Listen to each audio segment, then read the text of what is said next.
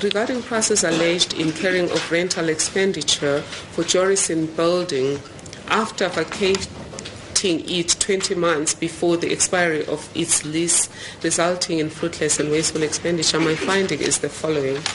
Allegation that Prasa improperly incurred rental expenditure, which constitutes fruitless and wasteful expenditure due to vacating the Jorissen building before the expiry of its lease agree agreement is substantiated.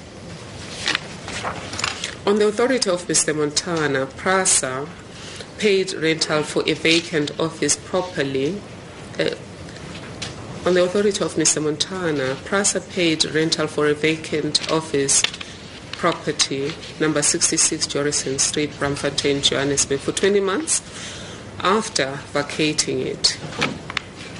And this was done before the expiry of the lease agreement, and Prasa failed to exercise its option to sublet the building.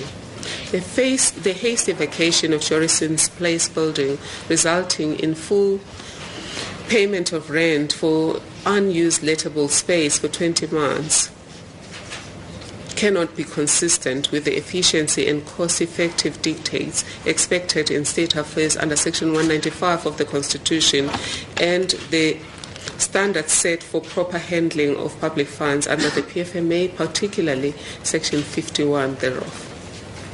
The, action of, the actions of Prasa management and its board regarding the move to Mdjanji House and payment for the vacant premises for about twenty months and failing to mitigate the loss by subletting the premises amounts to fruitless and wasteful expenditure.